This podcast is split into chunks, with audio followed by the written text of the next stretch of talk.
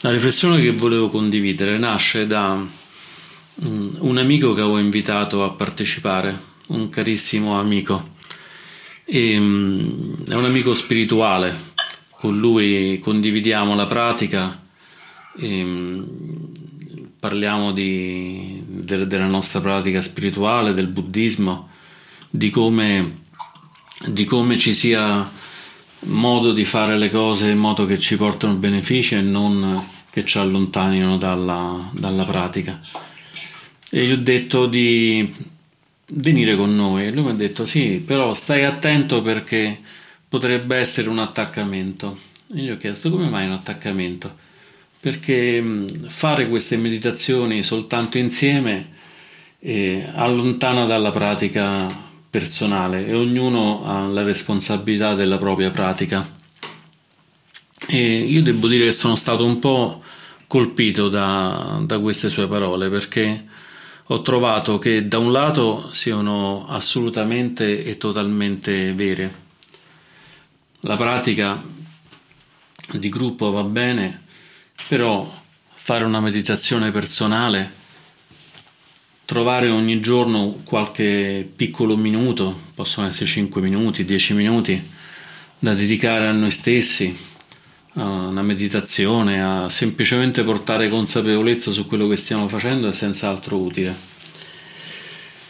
Però al tempo stesso ho pensato agli insegnamenti del Buddha. Gli insegnamenti del Buddha sono molto, molto completi e anche molto belli una delle, proprietà, una delle proprietà del Buddha è quella che gli insegnamenti sono anche incredibilmente toccanti per ogni persona, sono sempre stati insegnamenti fatti non in modo assoluto ma per le persone che erano davanti.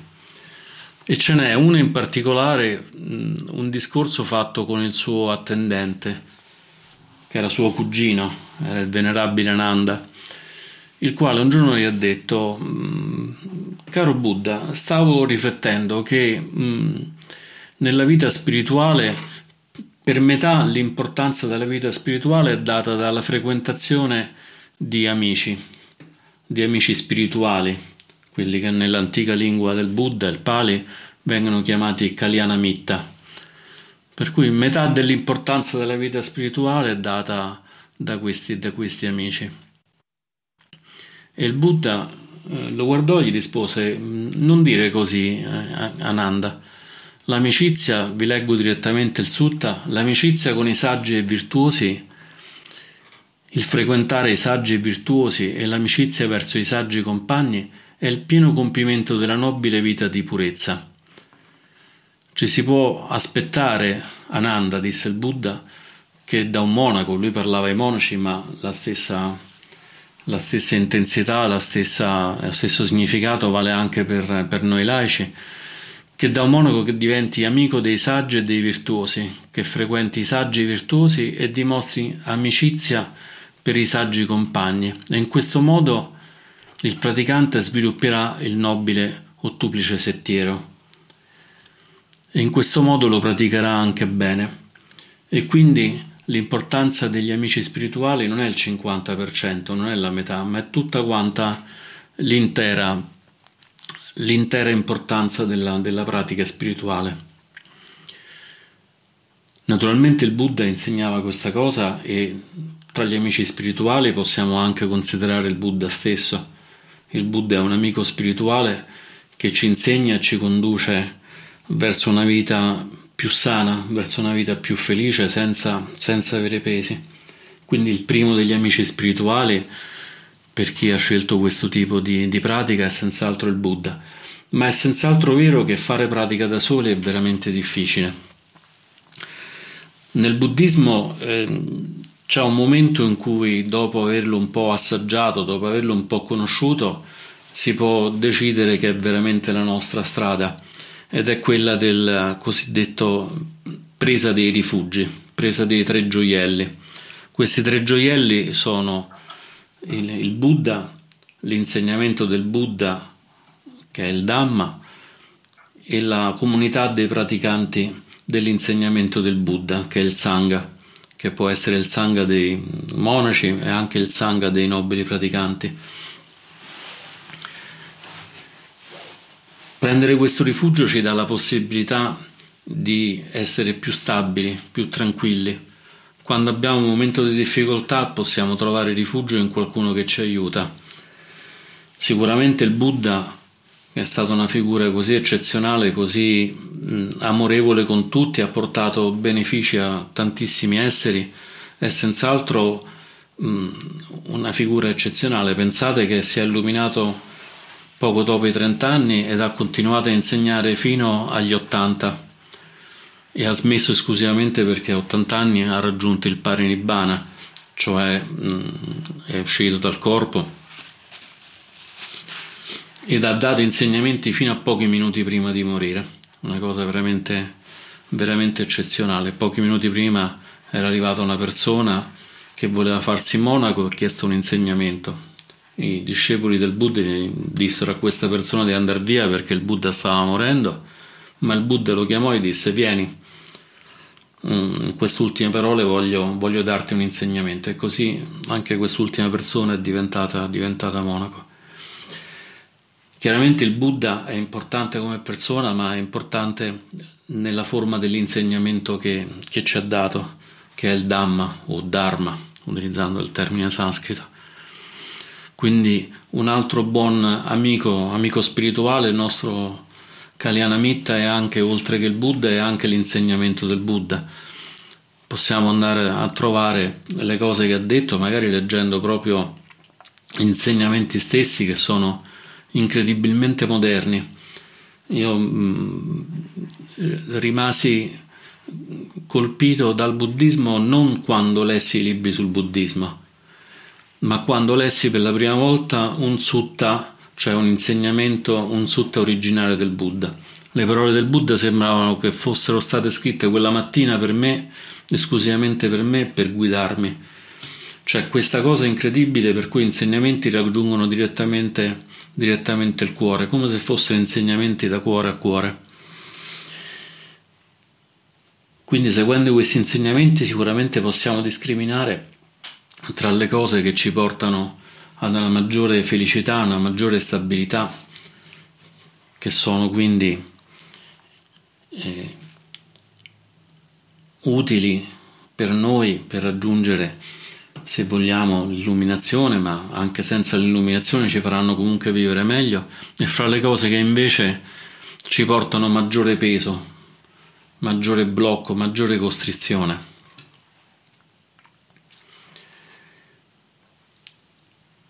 E poi abbiamo anche un'altra grande fortuna, che è quella del terzo gioiello, cioè di poter incontrare persone che praticano il buddismo, il sangha. Il sangha nella, nella, mia tradizione, che è quella del buddismo Theravada, la tradizione thailandese della foresta, si intende tipicamente il sangha dei monaci. Ma nell'insegnamento del Buddha esiste anche un altro sangha che è degli esseri nobili, cioè di tutti quelli che hanno raggiunto un qualche livello di illuminazione e quindi possono, possono insegnarci che siano monaci o meno non è, non è rilevante. Noi abbiamo la fortuna oggi di poter incontrare queste persone di un livello spirituale estremamente elevato, ci possono dare veramente una guida e quindi diventa estremamente benefico poter essere guidati in, in modo vivo. È come incontrando una persona del sangue, è come incontrare il Buddha in persona. È come incontrare la gentilezza amorevole di queste persone che sappiamo che qualunque cosa che ci diranno non ce lo diranno mai per uno scopo altro, ma sempre per il nostro bene. E questa è una cosa che trovo estremamente generosa, estremamente calda e mi sento il cuore che si apre semplicemente a pensarlo. Però anche noi possiamo fare la nostra parte, possiamo fare la nostra meditazione, come diceva il mio carissimo amico, personalmente ed è una cosa eccezionale. Troviamo 5 minuti, 10 minuti ogni giorno per stare seduti, per fare un po' di osservazione del respiro. Magari scegliamo durante il pranzo di mangiare con attenzione, ponendo attenzione a tutte le cose che mangiamo, come mangiamo, i sapori, che effetto ci fa sulla mente mangiare. Anche quella è una forma di meditazione.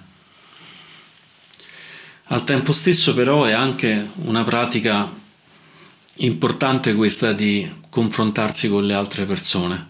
Non è detto che dobbiamo essere illuminati, non è detto che dobbiamo essere dei saggi o dei maestri, possiamo semplicemente essere tutti quanti dei praticanti, se non del buddismo, almeno di una pratica spirituale, di qualcosa che ci faccia star meglio e trovare insieme alle altre persone questo, questo supporto.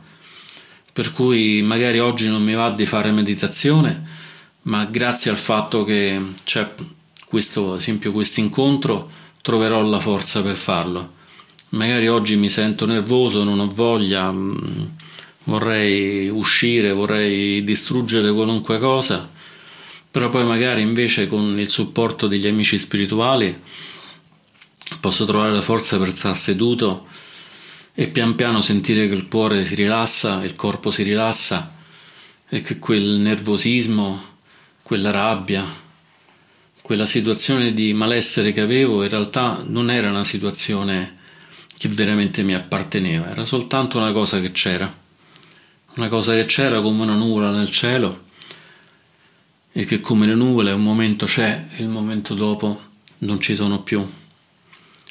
E questo lo si può ottenere praticando insieme.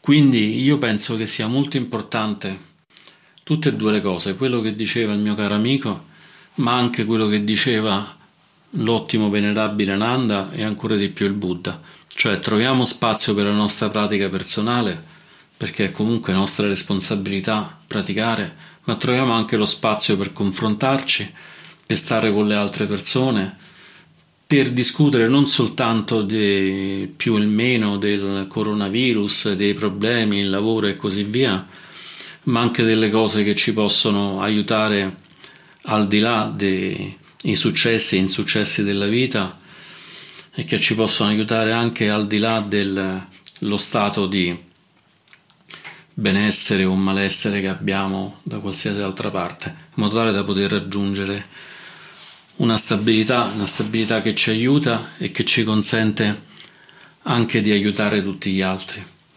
Con questa pratica spirituale noi aiutiamo noi stessi, ma aiutiamo anche tutte quante le altre persone. Bene, era quello che volevo condividere con voi. Grazie.